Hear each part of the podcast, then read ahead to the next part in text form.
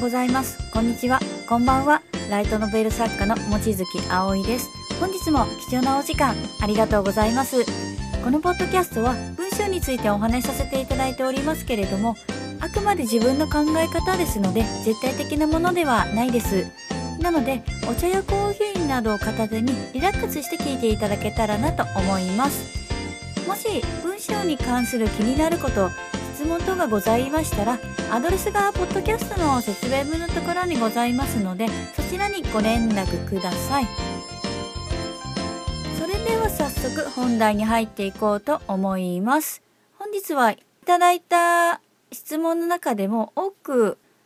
あったことをお伝えさせていただきますね。質問の内容を要約させていただきますと、まあ、一言で表すと文章が書けないというものですね。書けない理由は様々あると思うんですけれども、モチベーションの関係で書けなかったりとか、あとモチベーションはあってやる気もあるんだけれども、まあ、なんとなく書き進められない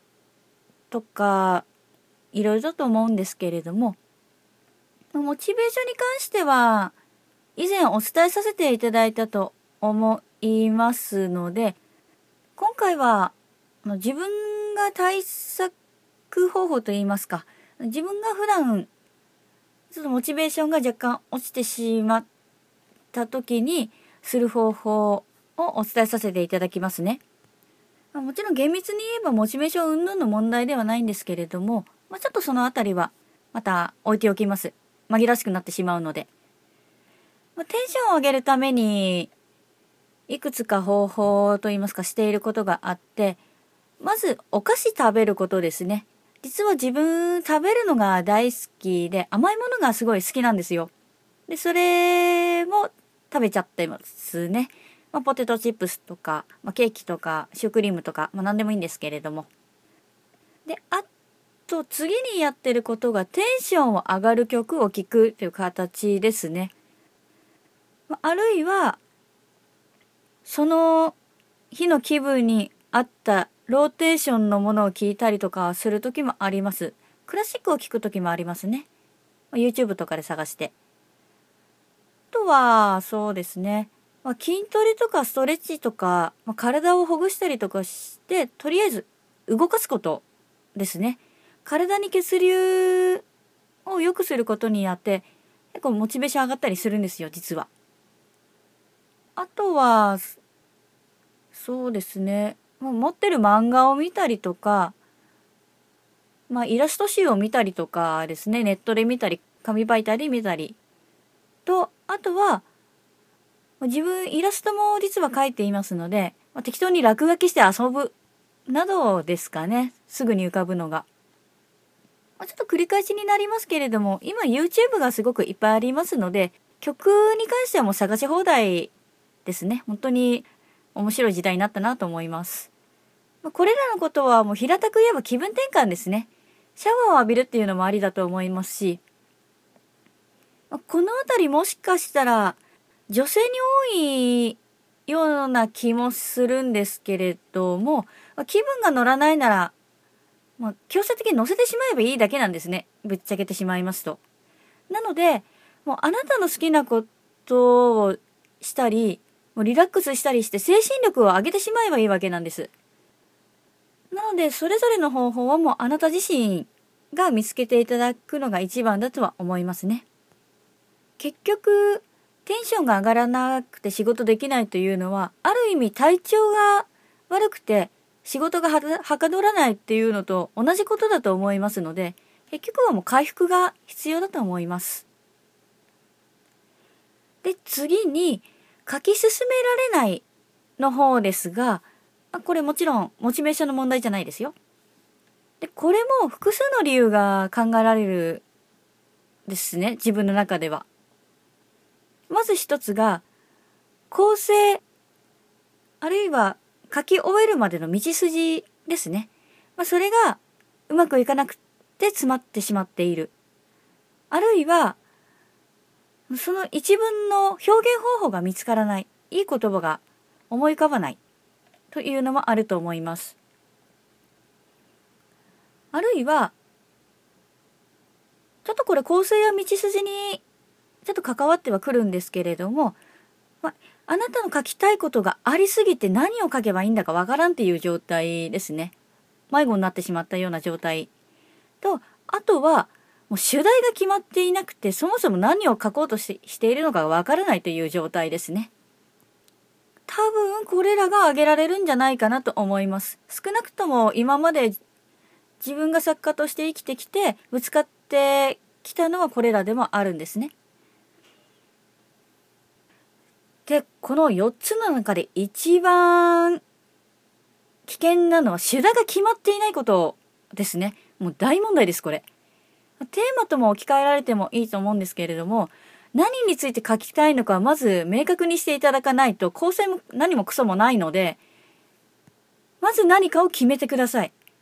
途中書いてる間に変わってしまったというのは、別にそれはそれでありだと思いますので、まず何かを決めてください。主軸になる部分。骨で言うともう背骨の部分ですね。それがないとちょっとお話になりませんので。別にぶらり一人旅という意味ではないので、あの、気楽にうんぬんという問題ではないので、きちんとゴールを決めていただきたいんですね。まあ、何でもいいです。書きたい内容をとがきにして書き出して整理してみる方法もありますし、まあ、とりあえず、なんとなくぼんやりした状態でも、あの、題名、もちろん仮の題で構いませんので決めていただいて書く方法もあります。で、次に表現方法が見つからない場合なんですけれども、とりあえず重なってもいいので、とりあえずその表現を表したい部分書いて先に進めた方がいいですね。で、あなたが書く文章の内容にもよるんですけれども、小説でないのであれば凝った表現はやめた方がいいと思います。理由は、変にインテリぶった文章っていうのも嫌われてしまいますし、何より読者さんが疲れてしまうんですね。